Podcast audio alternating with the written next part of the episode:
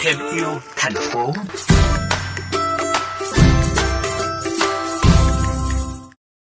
Thưa quý vị thính giả, không chỉ thành phố ô nhiễm bởi khói bụi xe cộ, mà vấn đề môi trường tại các làng quê cũng từng ngày tiến tới mức độ báo động.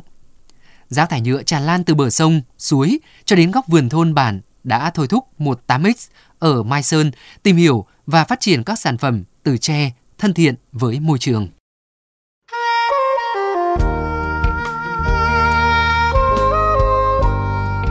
Cây chè đã gắn bó với biết bao thế hệ người Việt và cũng là miền ký ức tuổi thơ rất đẹp trong anh Lê Tiến Dũng, sinh năm 1983 ở thị trấn Hát Lót, huyện Mai Sơn, tỉnh Sơn La.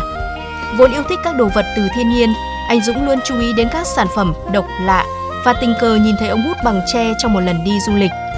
Hứng thú với trào lưu sống xanh, anh quyết tâm tìm tòi và sản xuất từ nguyên liệu sẵn có ở quê mình. Từ tháng 10 năm 2016 đến nay, rất nhiều sản phẩm làm bằng tre như ống hút, thìa, cốc, cán dao, bàn chải đã được Tiến Dũng xuất xưởng đến nhiều nơi cả trong và ngoài nước.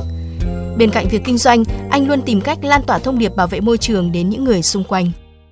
Triển khai kết hợp với cả đoàn viên thanh niên ở trên ờ, địa bàn tỉnh ừ, lan tỏa qua những cái kênh uh, truyền thông Facebook, Zalo, những cái nhà hàng quán nước là ai mà bỏ ống hút nhựa đi để dùng ống hút tre sẽ tặng miễn phí một năm. Qua những cái việc làm như thế là mọi người rất là hào hứng và cũng ủng hộ cùng với đoàn viên thanh niên đi tham gia các trường học.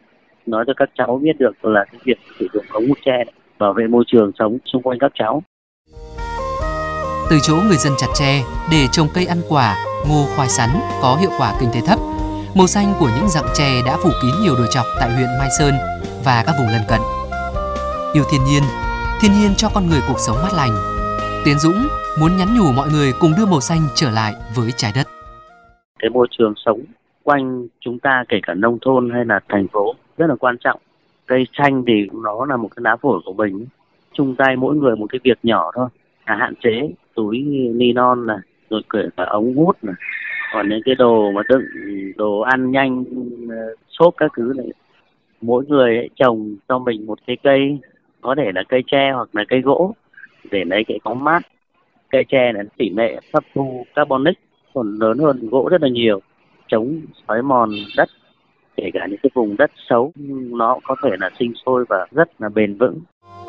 Thời gian tới, anh Lê Tiến Dũng sẽ tiếp tục mở rộng sản xuất các sản phẩm từ tre, không chỉ tạo công ăn việc làm cho người dân địa phương mà còn truyền tải hình ảnh đẹp về cây tre Việt Nam đến bạn bè quốc tế, cùng với đó là thông điệp sống xanh, tình yêu với thiên nhiên, môi trường.